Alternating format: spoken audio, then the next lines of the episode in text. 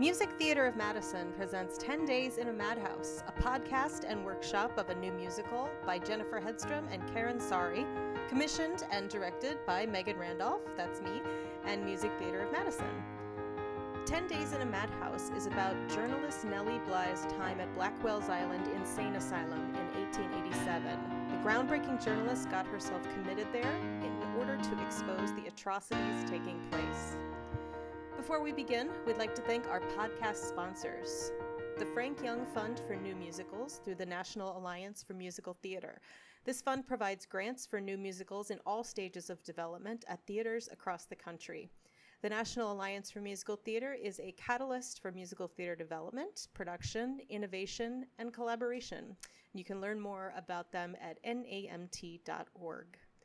We are also sponsored by Dane Arts, who work here in Dane County to amplify Dane County's meaningful cultural legacy through a variety of activities.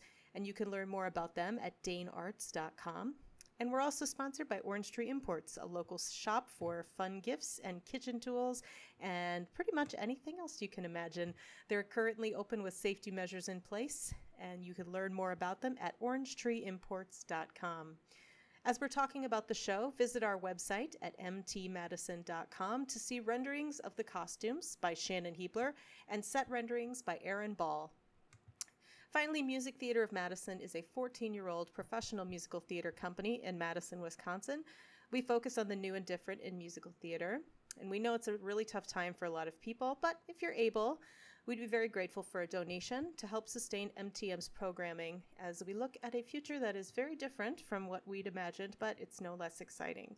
Your contribution can be made at mtmadison.com. Every dollar counts, and we're so grateful that you're listening.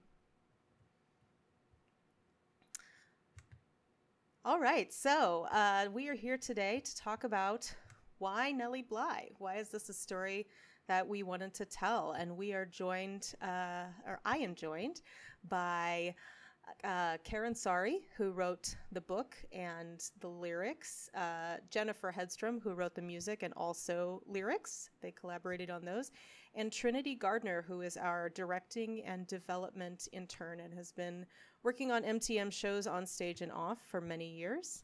So, hello, everyone. Hello. So, uh, we wanted to talk uh, a little bit today in this episode about why we're doing this and uh, why Nellie Bly was the, the story that we chose. Music Theater of Madison decided to start doing the new musicals cycle, which would be a, a, development of a new musical, which would start with a reading, and then a workshop, which is the stage we're in now. Um, and that can mean a lot of things, but for us, it meant showing people where we were in the process. So making it clear that we're not done, but saying here's where we are with the set renderings and the costume ideas, and here's where we are with the script, and what do people think, and to get feedback and to let people have a stake in that.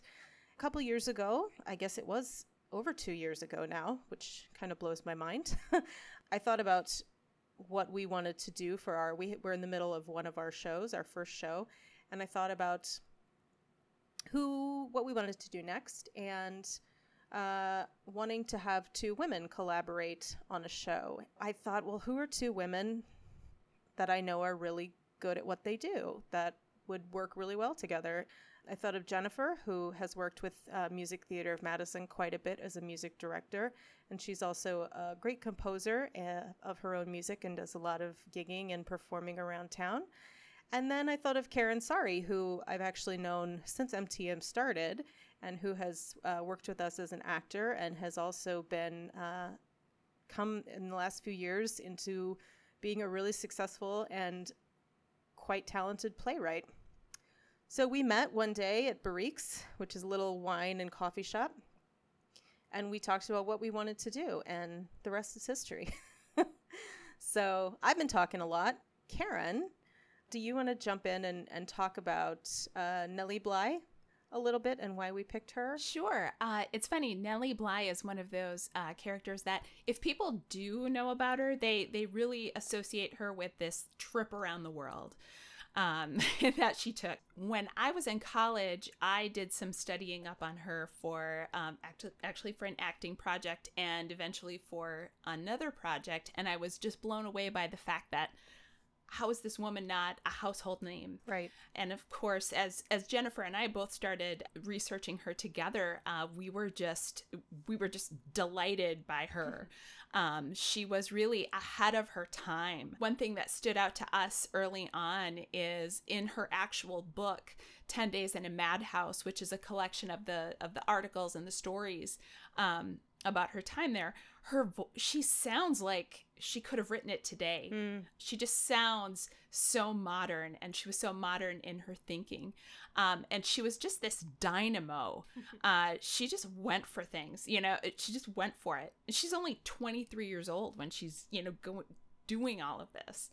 Um, like she was just um, yeah daring very witty very funny um, completely charming and definitely had this confidence and bravado uh, about her that really just she was very bold and brave and yeah she she should be she should be um, a, a household name some somebody that everybody knows. So hopefully we can help with that.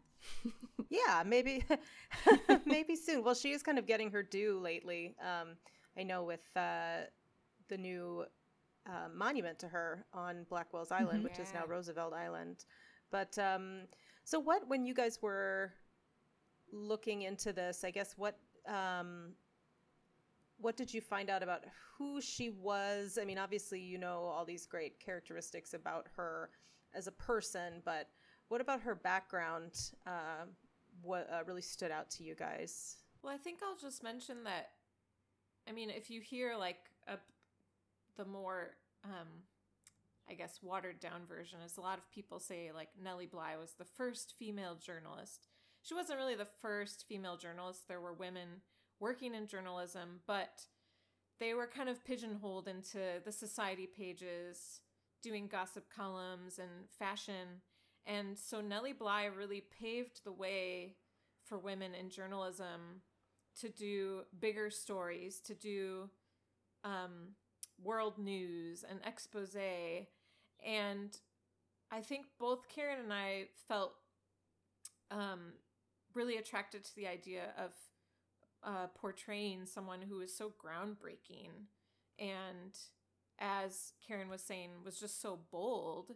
Um, bold enough to make this become a real change. And actually, after Nellie um, started working as a reporter, there like sprung all of these different women who started doing similar type of work as her.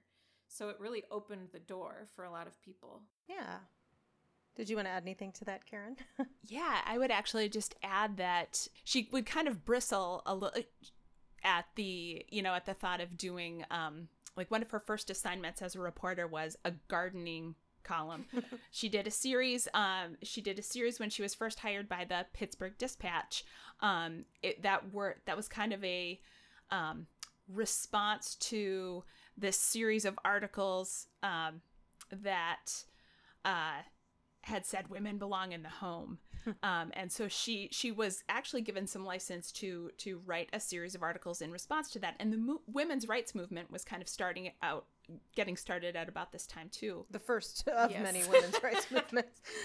Shortly after she was she was assigned a, a series uh, that was all about gardening and she put her all into it. Yeah. Because she was just happy to have a job but over time you know her her voice came through and kind of her fight for um what she felt was right and what she and and she wanted more of a challenge um and that came in time obviously and i mean and people like this who sort of defy the system are are perfect characters Mhm. for for theater and film and television and and for musicals especially because there's a lot of of uh of uh emotion underneath all of this that is perfect to put into Yeah. a song and all of the challenges that she faced let's talk a little bit about how she ended up at Blackwell's Island because this was that was as you said that she had been doing some things, but uh, there's this great scene at the beginning of the of the musical that you wrote where she's just kind of going door to door and getting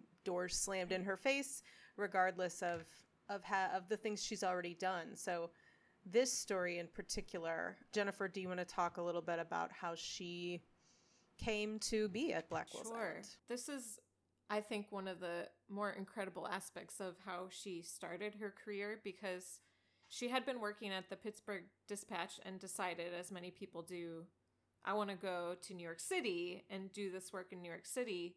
Um, but when she arrived in New York City, uh, like you said, we show in the beginning of the musical, she just kept getting no's and no's. And so she actually started writing for the Pittsburgh Dispatch, like from New York City, and she uh, had this idea to write an article about what it would take, like if it's a good, um, New York City is a good place to get started as a journalist, as a woman. And this made this allowed her like to get into all of these big name newspaper offices and get her name out there and familiarize familiarize her name with all of these like big papers. And so she interviewed them about, well, would you hire a woman? How do you feel about hiring women? And of course, they were like extremely honest, and a lot of them said that they didn't have women on their staff, or if they did have women on their staff, it was very few, and they didn't want to give them jobs that were too dangerous. But by doing this story and then publishing it in the Pittsburgh Dispatch, she started to get a little name for herself in New York City.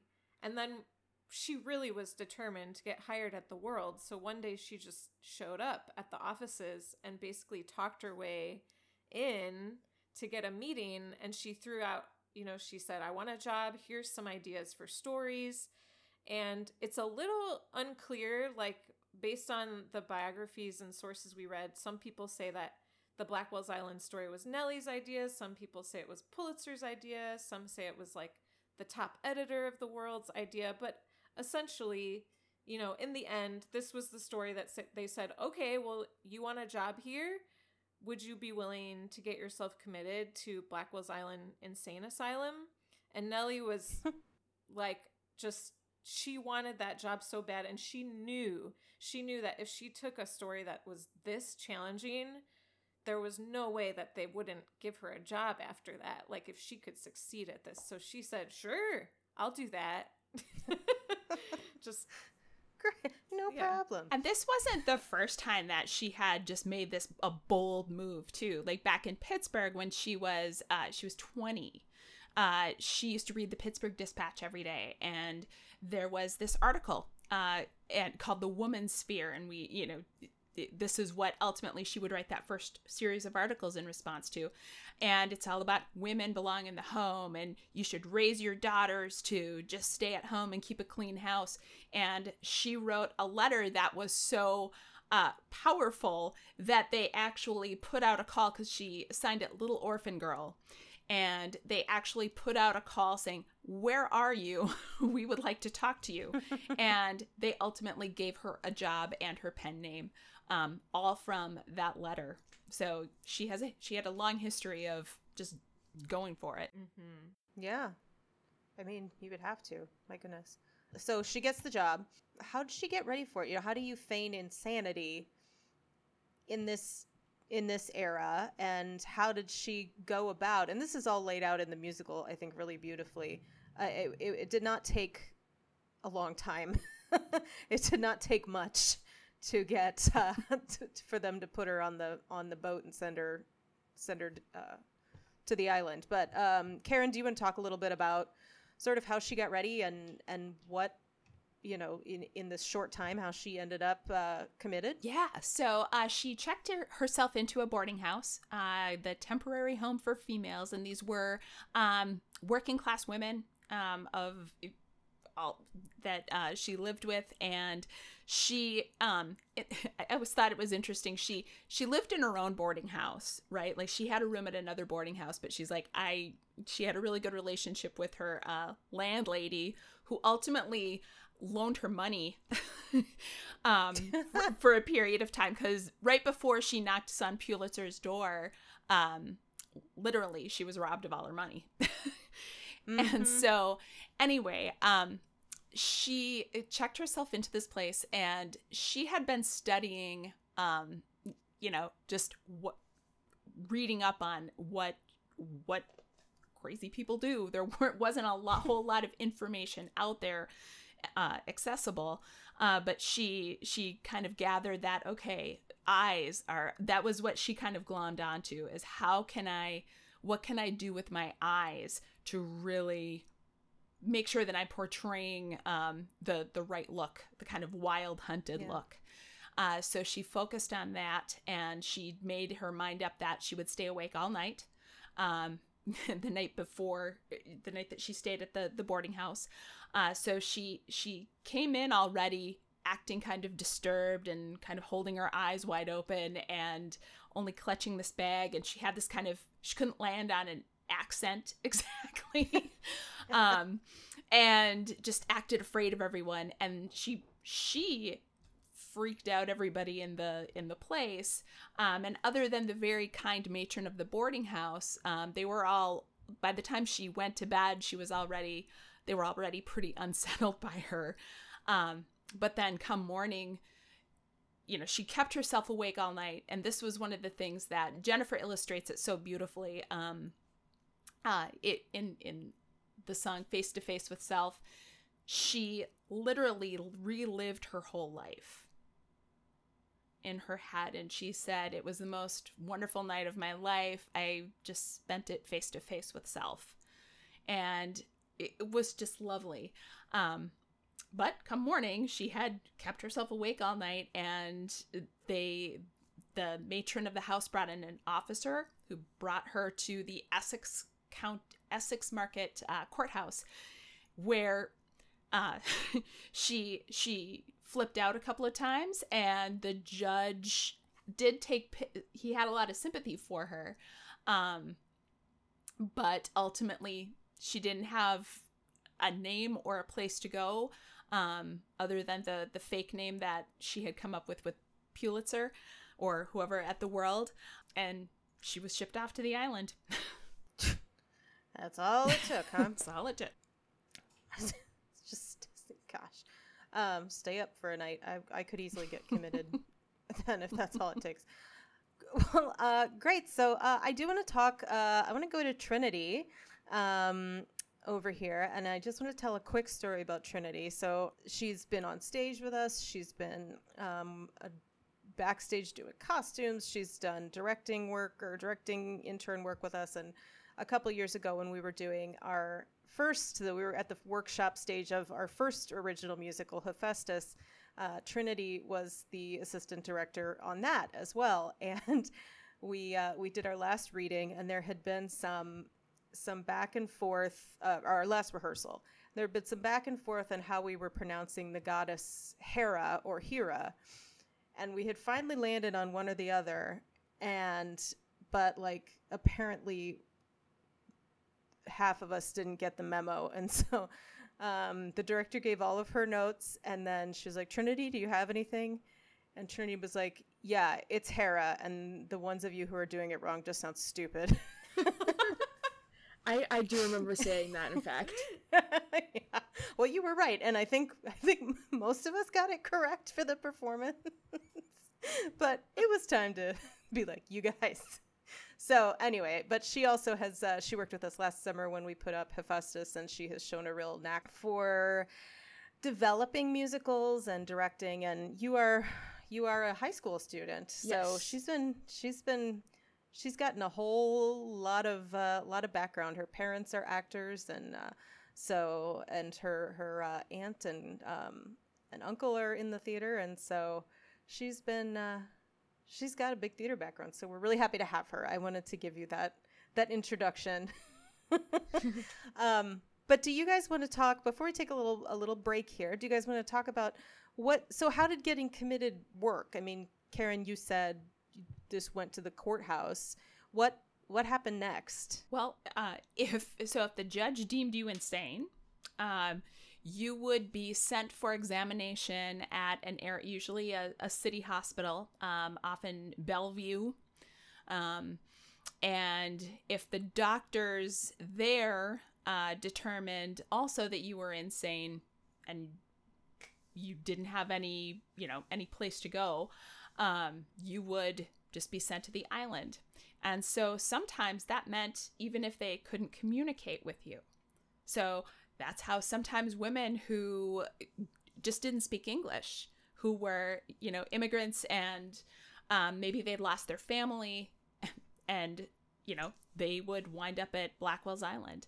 Um, or in some cases, maybe you were facing an actual, you know, dealing with a mental illness, but there wasn't any care given. It was just, oh, um, and the the list of crazy, like truly crazy things that they would send people to um, Blackwell's Island for is is insane. Um, but yeah, they would go through some examinations, but the doctors, uh, you know, were the they were kind of what what we have learned is these examinations were really um, short, uh, not, certainly not very attentive, um, and so that's why so many people just got shipped there because the city didn't know what to do with them. Yeah. Trinity, do you want to talk a little bit about what this island was? uh, Yeah. before we take a break. So where where was it? What was it? So Blackwell's Island was off of Manhattan, Mhm. was it? Yep. Mhm. Yeah, it's Roosevelt Island today, so people do live there. Yeah, I don't know. I wouldn't. That's for sure haunted. so the um the idea behind Blackwell's Island, which I think is a cool fact in a sort of ways, is that it was supposed to be a humane re- rehabilitation center. All of the buildings there were set up so that criminals, the insane, um, they could all go and they'd have a better chance at life. But after um, fundings were cut, um, just a lack of attention to the island, it definitely was not humane um, in any way. Uh, so Blackwell's Island had the lunatic asylum, and an almshouse um, for the poor, two penal institutions, which like kind of like prisons, and over half a dif- half a dozen hospitals for different classes of inmates. Um, so the workhouse was a penal institution for people convicted of minor crimes. The um, almshouse, which is for a house for the poor and disabled. The hospitals, which would serve the sick people of New York City and the inmates of the penitentiary, workhouse, and um, almshouse, and the penitentiary, which was the penal institution for people convicted of more serious crimes. Hmm. So yeah, they packed a lot of, like you said, a lot of scary places onto that island. Yes. Well, great. Well, we're going to take just a short break here, and uh, we will be back in just a moment. We're going to talk a little bit more about this story and um, what happened to Nellie once she got committed. We will be right back. So, uh, ladies, um, I just wanted to uh, definitely say a big thank you to one of our sponsors, Orange Tree Imports. They have been so supportive, not just of Music Theater of Madison, but of so many, so much of the arts in in the Madison area. I mean, they are just they really they go to everything. they they they are so supportive, and and it's so fun to see uh, to see their their smiling faces there, and they they have this amazing local shop on Monroe Street. It's been there for over forty years. And uh, Jennifer, you mentioned you go there a lot Yeah, I live right in the neighborhood, so they've got these great um, gifts and uh, seasonal delights, kitchen tools, just all kinds of fun things in there. So we just really want to thank them and encourage you to definitely support them uh, at this time. And being a small business, you know, it's it's kind of a scary time for small businesses. But Orange Tree Imports, uh, they have great safety measures in place. They have personal shopping and curbside pickup at their back porch and you can order a lot of items online now. So I would say uh, just see if you can pop in, see what you can find. They are a, a Madison treasure, absolutely, and we're so grateful to them uh, for sure. And I know my mom likes to go there for the kitchen stuff. I feel like that shop has the perfect stuff you need during this time. Like they have cooking stuff. I feel like everyone's cooking more Mhm. right now, and they have like tons of wonderful candles and journals and greeting cards if you want to send out snail mail to people. Yeah, or just relax. Yeah. Just calm down. Yep. so for sure, it's a great little store on Monroe Street. Uh, check it out at orangetreeimports.com, and thank you, uh, Orange Tree Imports, for your support. All right, we are back. Um, so once she got to the madhouse, um, the book is really interesting because she writes it sort of, it's very matter of fact. And so we don't get a ton of information about the women she met, as she's sort of, again, very journalistic about them, but you can feel that she becomes attached to certain people. Um, so the two in particular are Anne Neville, um, and these women show up in our sh- in the in the musical version. Anne Neville and uh, Tillie Mayard, and Anne had been a chambermaid and was kind of. I mean, it's just an example. They're they're both examples of how you just get kind of thrown in this place when people don't know what to do with you. Anne had been a chambermaid. She had raised her nephew, and when he lost his job, uh, he he threw her in the insane asylum. Uh, so cool. And so Anne was uh, was this also very matter of fact, very tired and a lot of pain, but we have uh, Karen and Jen have brought out a lot of fun in her as well. She's pretty sassy, and um, Tillie Mayard was uh, a woman who had been dropped there by her friends, uh, people she had been friends with forever. She had always lived, she'd been an orphan and she had always lived in poverty. And she had always had this just chronic illness uh, that was sort of like pneumonia. They just, but nobody could figure out what it was.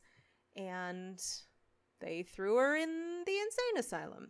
And, and there are more and more stories about this, like Karen mentions, the women that didn't speak English uh, or women that maybe did need a little support for depression or something, but people couldn't get through them. They threw them in the insane asylum. And so the characters in the book, um, and we'll talk about this in the next episode, but uh, it really, it was really interesting to sort of find and and and create um, the lives of these women that she met once she got there. Um, so Trinity, who did our uh, a lot of research for us uh, on what it was like at the island, um, talk a little bit uh, for us, if you will, about what it was like in there, the conditions. The, yeah, the conditions, which were pretty bad. if you want to chat about that. Yeah, bottom line, it would be a horrible experience. Yeah. Um, it was described as crowded beyond the bands of humanity. um, they were understaffed and overpopulated. Um, doctors and nurses were not trained adequately. Um, so all the women had to share one ter- tub of water. Um, so it was often filled with floating waste and vermin. So if one was sick, the rest would catch that disease. Um, while in the bath, the attendants would pour buckets of ice cold water on the patient's head. Um, Nellie Bly described it as a feeling of drowning. Mm. And then afterwards, you were supposed to use the same towel, and if a woman had sores, and you were supposed to use that same towel to rub your body dry. Um, so she ended up using her underskirt. Patients were not given clothes that would keep them safe from New York weather. It was obviously very cold, especially um, right by the river.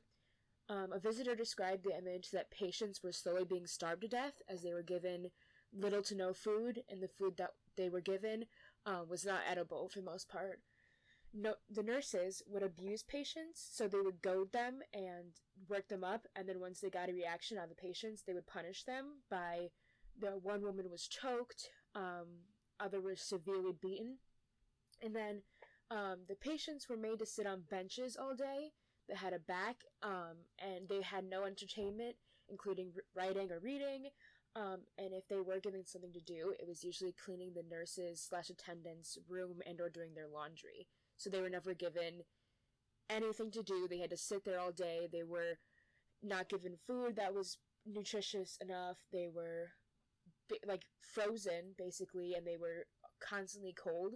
Um, so they, I mean, it would make me go insane if I had to do that 24 hours a day and never knowing if I can get out. Right. It makes, I mean, the conditions made them worse for sure. Yeah. Uh, if this sounds anything like American Horror Story season two to you, that was loosely based on Nellie Bly. So I just wanted to to affirm that for you. Uh, there was no there were no aliens or anything like there are in that series, but um, but there, yeah, uh, they got they got a lot of uh, of information from this. What about people of of color, Trinity, in this situation? Uh, there because there were some, but what what happened if you were a person of color that was deemed insane? I mean, it's so bad for everybody else. Was it worse for them? At that time, um, people of color, um, especially people of African American descent, were still thought of as lesser human, like not human beings. So I cannot imagine. Um, I haven't. I wasn't able to find any specific examples of people of color in um, um, uh, uh, in the insane asylum, but I did read about how, um, at that time, people were getting, well, men were being drafted for the Civil War. Um, so people, the men of New York were were upset that they were being drafted to fight for um, the freedom of slaves, and they would beat um, black people in the streets. And when the hospitals were, they were able to find recluse in um, a precinct, but after that, they were sent to the almhouse, which was not a place you wanted to be. Mm-hmm. So it, it wasn't a fun time for anybody in the island, but it would be, I, th- I believe it would be even worse for someone um, of color. Yeah, that makes a lot of sense. Yeah, and Trinity hit it right on the head. I mean, she hit the nail on the head. There are little to no records of um, people of color on the island. Right. They definitely were there. Um, but any, I had read something. I think there was something in Damnation Island, um, one of the books we used as as a reference, uh, that basically said um, where people of color um, went was just they they barely kept any records. They didn't take in people's names, and the conditions were so awful that like any city inspectors that went to to see it just it couldn't make it all the way through. They were so horrified. That that's yeah, that adds up. Unfortunately, I think that's interesting what you said about the Civil War too, Trinity, because it would have been over by this point. But I know that the anger, a lot of anger, carried through. Absolutely, and I mean, we know it wasn't. it was a fight about keeping the union together. It wasn't a fight for, you know, for or against black people. So um, I know that a lot of the anger and frustration carried through into this time. It was interesting, and we'll talk a little bit about this in the next episode. But we really we wanted to make sure we were telling as much of that story as we could, um, while also remaining historically accurate. And we'll we'll get into that in the next episode of how we've kind of walked that line. So, Karen, talk a little bit about Nellie's experience while she was there. And she was only there for ten days, uh, as the the title indicates but it did not take long uh, for her to start Right. Feeling like she was losing Right. it. So uh, one thing she did uh, is once she was at the island, she decided to drop the um, the the persona, the Nellie Brown persona, and she just behaved like herself from that point on. And she still she still was deemed insane, um, even though she was she was no longer acting like an unstable person. Um, but within a few days, uh, she pretty even quicker than that actually. She realized that there with nothing to do um, day in and day out and under these conditions of course a person would eventually go insane even if they weren't there uh, when they when they got there themselves. Um, and with nellie uh, you know, she certainly feared that for herself. Uh, she didn't know exactly when they would be coming to get her. Right. so she started to get to get concerned. Uh, one thing that uh, Jennifer and I discovered too in reading um, a biography uh, that that we used, um, she she at one point, this is later down the line, um, but after her most notorious story, the Around the World in 72 Days, she uh, went through a long, months long uh, bout of depression, like crippling depression.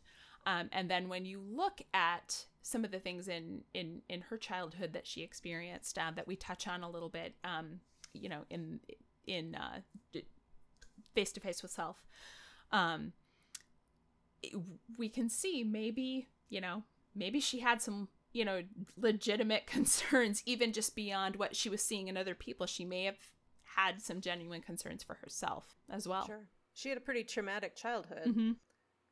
Okay, so they came to get her we know she got out. Mhm. What happened after that, Jennifer? Once they came and got her and she got out, she published um, what is now the book, but in two installments in the New York World. So, and they were illustrated. Um, and it was pretty exciting because not only did the New York World end up publishing her story, but as she was in the asylum, um, because she had originally got in on this persona of like not knowing who she was or where she was, she was sort of this mystery.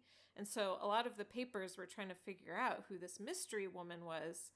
And so once they heard that the mystery woman was a reporter, Nellie Bly, and that she had tricked, you know, everyone and got herself committed, that story ended up being in all of the papers. so basically, she immediately rose to fame from that and she got her, you know, the job she hoped for and got to p- keep doing this kind of work. Um and on top of that, uh, her story was really successful too because the buzz it created about Blackwell's Island actually created some change at the asylum, which was a pretty big deal. Right, Karen? Yeah, um, they actually sent inspectors out, and um, and while while the hospital had uh, they had had some kind of um, notification ahead of time, but uh, the the so they cleaned things up, some of the areas that she had specifically mentioned, like the kitchens, and uh, but um, but they the, the inspectors saw through it. Um, it one particular example is like none of the food had any flavor, you know, it other than just awfulness. um, but even if there was a, a if they were given a potato, um, for example, like there was no salt or pepper, right? So she specifically mentions that there's no salt for any food. Um, and when the inspectors went out there, there was literally like a giant canister of salts like, placed very auspiciously. Yeah, I also uh, remember reading that they were bathing in these like awful buckets, basically, and that when the inspector came, they had these like shiny new basins, and they're really trying to cover their tracks, kind of. Um, but yeah, the inspector saw through it, and then uh, they actually invited Nellie to go before a grand jury, and it ended up that they decided to give like a million dollars more for the budget per year for Blackwell's Island. So not only did her story create these really fast instant changes as they tried to like cover their tracks, but it actually through the city of New York created more funding towards towards the island. Yeah, we were talking about that earlier, and I did. I went to the inflation calculator just to see how much a million dollars would be, and that only went back to 1913. But in 1913, a million dollars would be like 26 million now. Wow. So I can't imagine. Like I don't know, somebody can smarter than me can do the math on on the inflation of that, but it would have been a lot of money. Well, that is, I think, where we're going to leave it for today. But our next episode, we're going to talk about our digging into the show and how we created it and what we still maybe want to experiment with, um, and all of the uh, the fun and challenges that we've had doing that. So thank you to uh, Karen Sari, playwright and co-lyricist, and Jennifer Hedstrom, composer and co-lyricist, and Trinity Gardner, our directing and development intern. And I'm your, I guess I'm a host of uh, Megan Randolph and the director of the show. Uh, 10 Days in a Madhouse podcast is a production of Music Theater of Madison. The music and lyrics are by Jennifer Hedstrom, book and lyrics by Karen Sari. This was commissioned and directed by me, Megan Randolph, and Music Theater of Madison. Production and recording by the amazing Scott Glogowski and Adam Kudashat. And very special thanks to our stage manager and MTM company manager, Kristen Emery. Stage slash many Zoom meetings and other things she had to figure out that have been great. And our uh, assistant directors, Maureen Jansen and Trinity Gardner, as well as our incredible cast. And again, if you're willing and able to make a contribution to Music Theater of Madison to help us keep our commitment to professional theater and community outreach through musicals, you can do so at mtmadison.com. And every dollar truly counts. We will see you on the next episode. This will need to be the story of me.